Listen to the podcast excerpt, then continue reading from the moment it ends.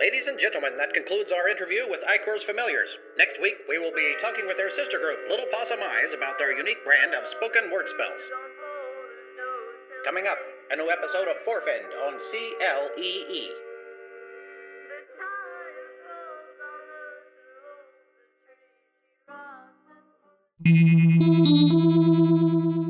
Now on CLEE Forfend. Later, Elemental Basics, Spellcasting for Beginners, and more during this year's celebration of magic users. This episode is sponsored by Mothman Learns the ABCs. Learning a human alphabet can be hard and boring. Teaching someone else can be even more so. Yet, with the help of Mothman Learns the ABCs, seeing and understanding the English language can be an enjoyable, colorful adventure. Join Mothman as he travels across West Virginia, makes friends, enjoys a variety of activities, and teaches readers and listeners in a durable, adorable, fun book. Written by Michael from the Moth Boys and illustrated by Danner from Conjure Dust Designs, Mothman Learns the ABCs is a delight for all ages, for those who love cryptids, art, learning, or all the above. Available now on Amazon and Etsy.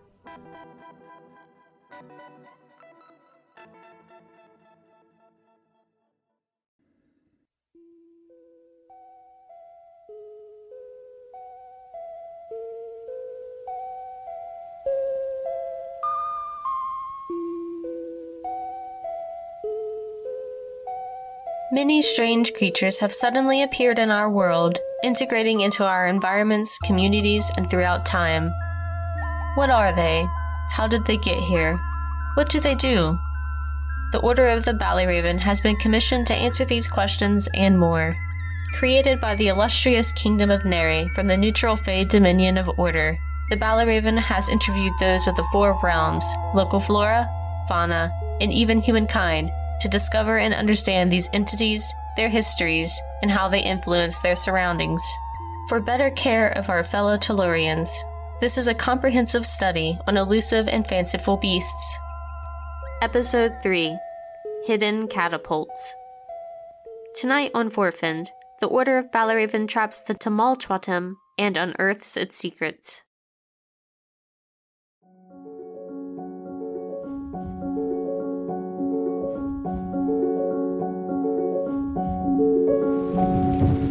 There was a big hole in the woods.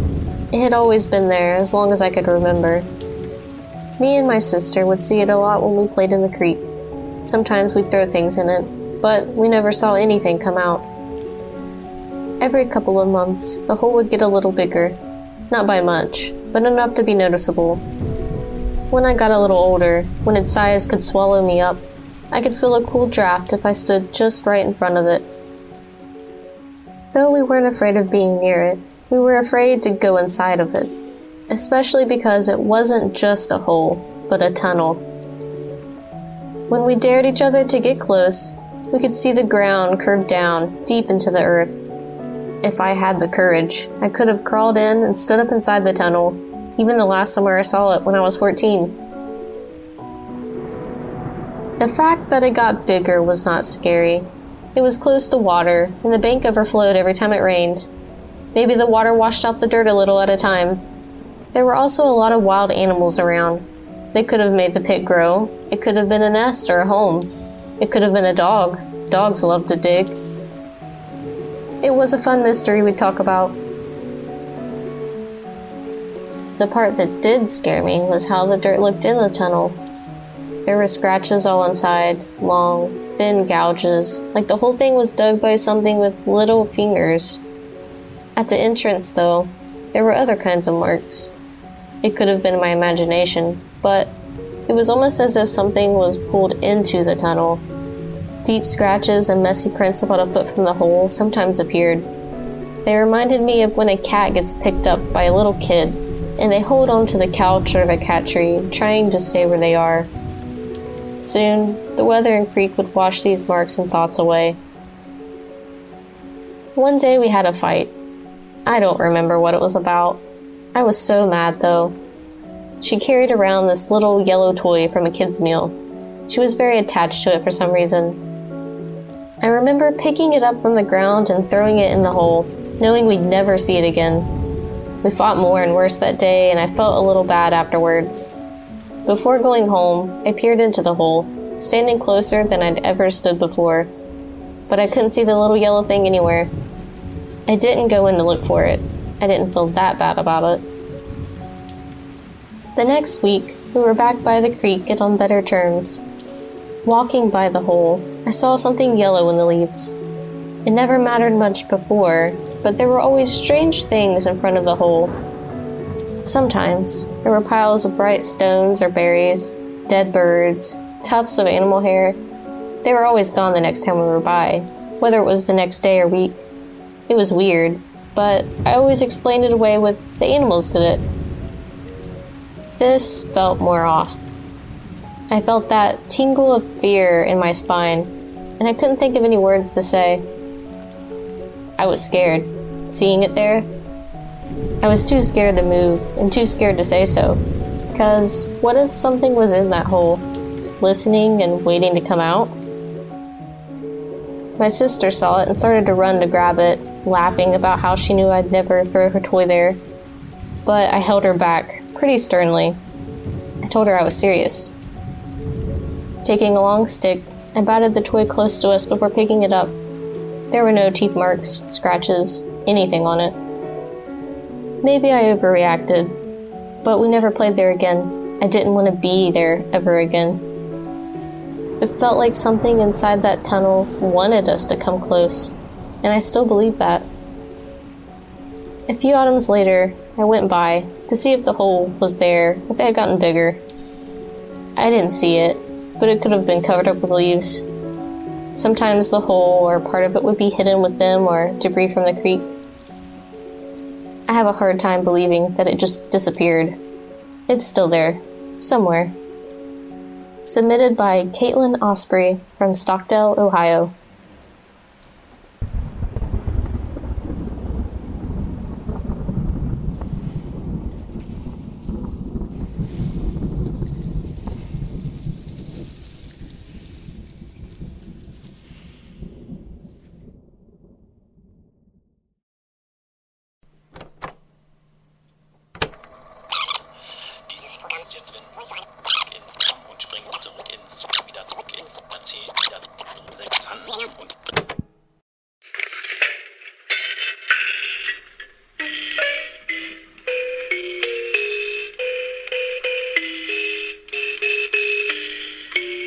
Normally, the whooping spider is a giant araneae of the family Lycosidae. And like most spiders of its habitat, they are known to burrow into the ground and build a web. They seldom create one in open air. They have been found as far north as West Virginia, as far west as western Illinois, as far east as Vermont, and as far north as northern Ontario. This species is described as having bright orange, brown, and yellow ringed waxy legs with sparse coverings and dark hair. Their fins are black but glint red in the light and are sporadically covered in thin white whiskers. Most of the spider is covered in short, dense, coarse hair, colored with different variations of orange and tan intermingled with hues and wavering patterns of dark brown. The underbelly and undersides of the legs are a solid hickory color. When hiding or hunting, the spiders may rise up, exposing their underside to hide among the woods or lay on their backs in the dirt. Once undetected, the spider flings into action to overcome their prey. Though skilled predators, they avoid nocturnal detection, crawling under debris or into gaps after sunset. A fine powder covers these creatures, which smells sour and moldy. It feels like chalk dust. This substance makes their forms clearly visible at night if under any light, reflecting bright blue. Here, southeast of Wannabe Lake, it has rained heavily for four days, Today, however, it is clearly sunny and warm, and time for this female Tumaltuin to find a new home. A large specimen, she was ousted from her den after major flooding. The hunting was poor, and she had outgrown the rock-filled dwelling, so it was time to look elsewhere nonetheless. Most whooping spiders live near water sources, as they are close to active ecosystems. Because of this, drowning is the number one cause of the death in the species. In fact, most of these spiders perish in their adolescence and in their first den, if not from torrential raining and flooding, from predation, compression, or in rare instances, oxygen deprivation. Small young spiders with short, shallow dens are at greatest risk by falling objects or activities of other organisms. Some of these activities may not squash the spider, but block and fill their den, trapping them inside. While they do not need much oxygen, if they are trapped for extended time and cannot dig out quickly, they too will perish. An oxygen deprived whooping spider is slower and loses the ability to burrow near its expiration. The larger the spider, the quicker its end is met. Though rare, when these creatures reach the size of a raccoon, they are 80% more likely to survive these events. The size of a buck, the spider no longer fears woodland creatures its size or even smaller. She has also learned to endure flash floods and to cross waterways by maximizing her surface area, taking in more oxygen, and then relaxing. Essentially, she floats away. Hungry, she is eager to return underground. When between dens, whooping spiders are opportunistic hunters and scavengers, making a meal of whatever they can find or come across. Oftentimes, they are unable to meet their daily caloric needs. She has traveled several miles south throughout this rainy week, discovering a clearing ripe with fruit vines and ample vegetation, and a hill fenced in by trees with stream at its base. Now that the rain has abated, it is time to build. With pliable soil, she uses her oversized legs, stubby claws, to rapidly move the mud, soft dirt, and loose rubble. It is common for relocating whooping spiders to construct new dens after heavy rain in warmer months. In dry or spells, they may take over other animals' burrows. Larger spiders kill those within and widening the nests for their needs. Ranging in a diameter of 8 inches to 5 feet and in length from 1 to 12 feet, whooping spiders dig tunnels at downward angles. The constructions widen and deeper as they go and may break off in additional tunnels and rooms. Some chambers are used for refuse, egg laying, or food storage, and the largest and deepest room is reserved for sleeping. Once she has finalized the design of her dwelling and moved the excess dirt outside, she will begin to generate webbing and weave nests, ropes, and structural strands for three distinct mechanisms. Though her most basic trap only takes a day to create, her only project is to take several weeks and a lot of energy to complete.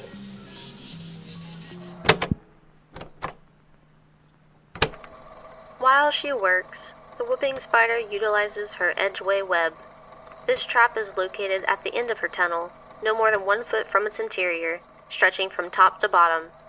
In the center of this web, there was a hole just big enough for her to navigate through without damaging or tangling herself in it.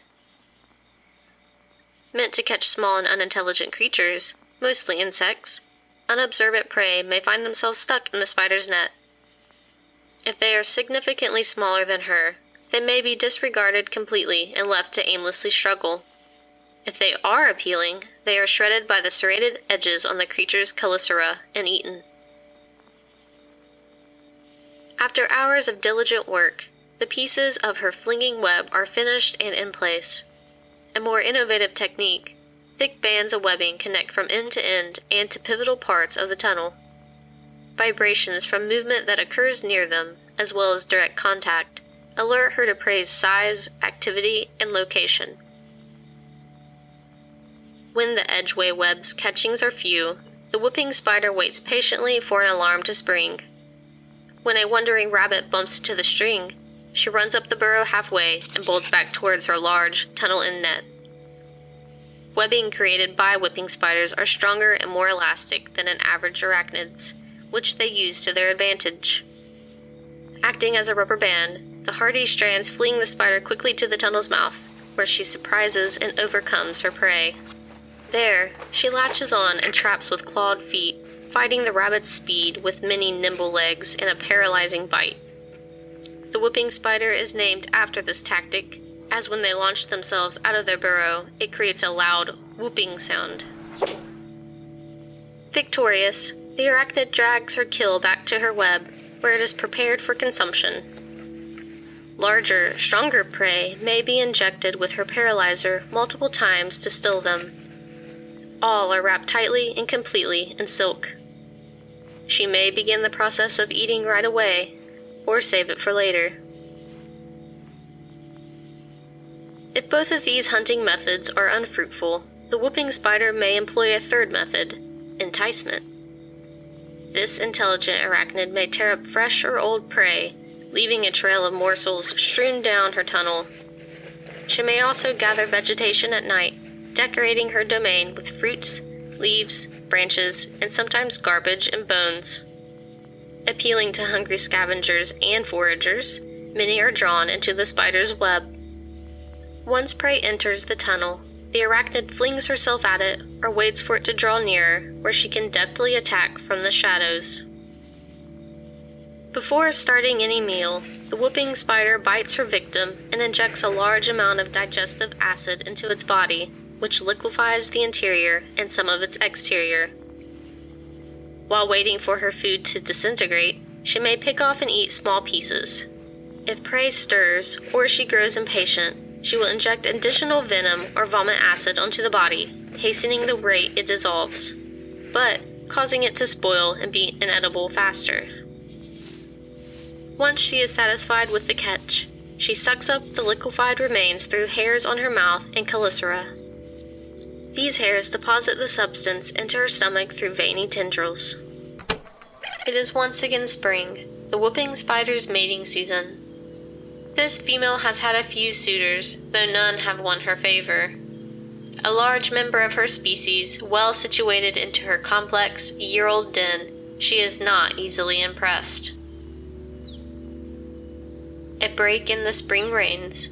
A new intriguing specimen visits her burrow, a large, old male. On his back, he carries a silken wrapped coyote carcass. It is tied down by thick strands attached to his abdomen in spinnerets, a symbol of his strength, skill, and affection. Hoping to make a good impression, he removes the gift from his back and places it just inside the tunnel. Still, she watches with interest. Respectfully, he flattens himself on the ground for a few moments, making sure he can be seen. He suddenly stands up quickly, waving his pedipalps and front legs in the air, stepping side to side, back to front, crouching and standing tall. He believes the brightly colored rings on his arms will catch the sunlight and be more attractive to her, and that she will see him as a worthy mate by his speed and finesse. If he falters or makes a wrong move, he may become her next meal as others have before him. Yet, this male has successfully wooed others throughout his many years. He knows the right steps and actions, and how to escape quickly if things go poorly.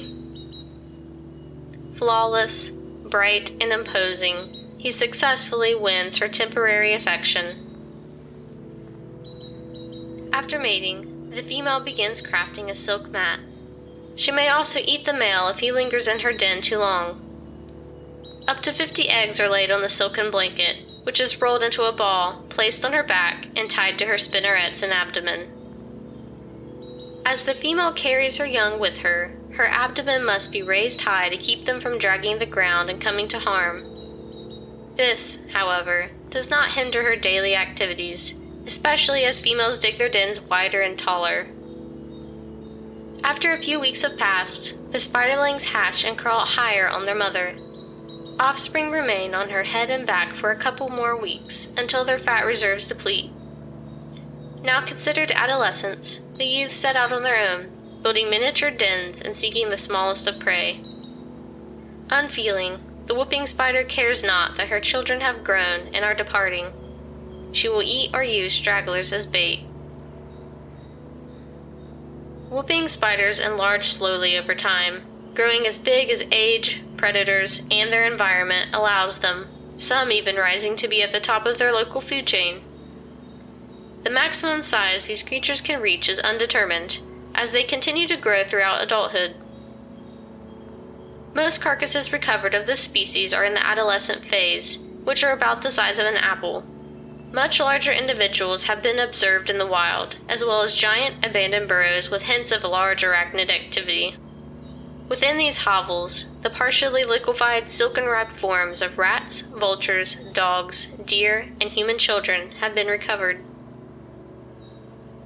The dangers of a whooping spider are easy to avoid. Being wary of traps, tunnels, and holes are paramount to avoid an encounter. Wearing gear that protects one from injections is necessary in investigating these nests and nest prone regions. Harvesting of Tamaltrotim, web, and poison has aided in Fey construction, research, and fulfillment of roles. As the population is good at reducing itself, Fey involvement has been minimal in the introduction of this species. This has been a look into the life of a whooping spider. When more information is gathered on these intelligent web weavers, we will revisit them. Next time, the Order of the Ballyraven delves deep into the forest, searching for the source of unusual singing and frightening mimicry. What sings like a man, yet copies sounds like a bird? How can one ward off these beasts or see through their trickery? This and more on A Song in the Forest premieres April 29th. Until then, remember to care for yourself and those we share our land with. Good night.